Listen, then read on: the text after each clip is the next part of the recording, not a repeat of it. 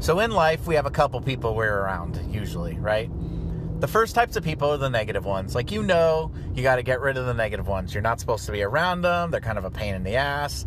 They, you know, you can call them an energy vampire. They feel like when you're with them that like your energy is drained and you're just so freaking tired. And then on the other end of the spectrum, you have the frenemies, right? You have the ones that are like, uh, I'm going to be friends with you, but I know that you're sort of an enemy, but I got to keep you close because you keep your friends close, but your enemy's even closer sometimes. And then there's the ones that are like, I feel really good when I'm around you. I get good energy. I, I feel right. I feel like I'm that much smarter when I leave you, right?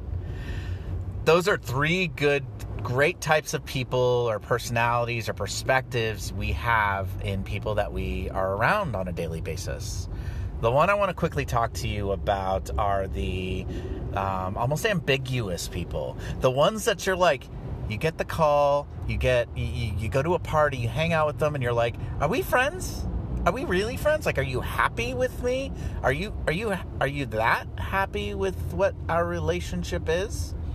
These are the people that you see and you don't normally give them a hug. You normally will like half-heartedly shake their hand with a with a half pat on the back that just says like I'm not quite sure how close I want to be with you cuz I don't exactly know how you feel about me.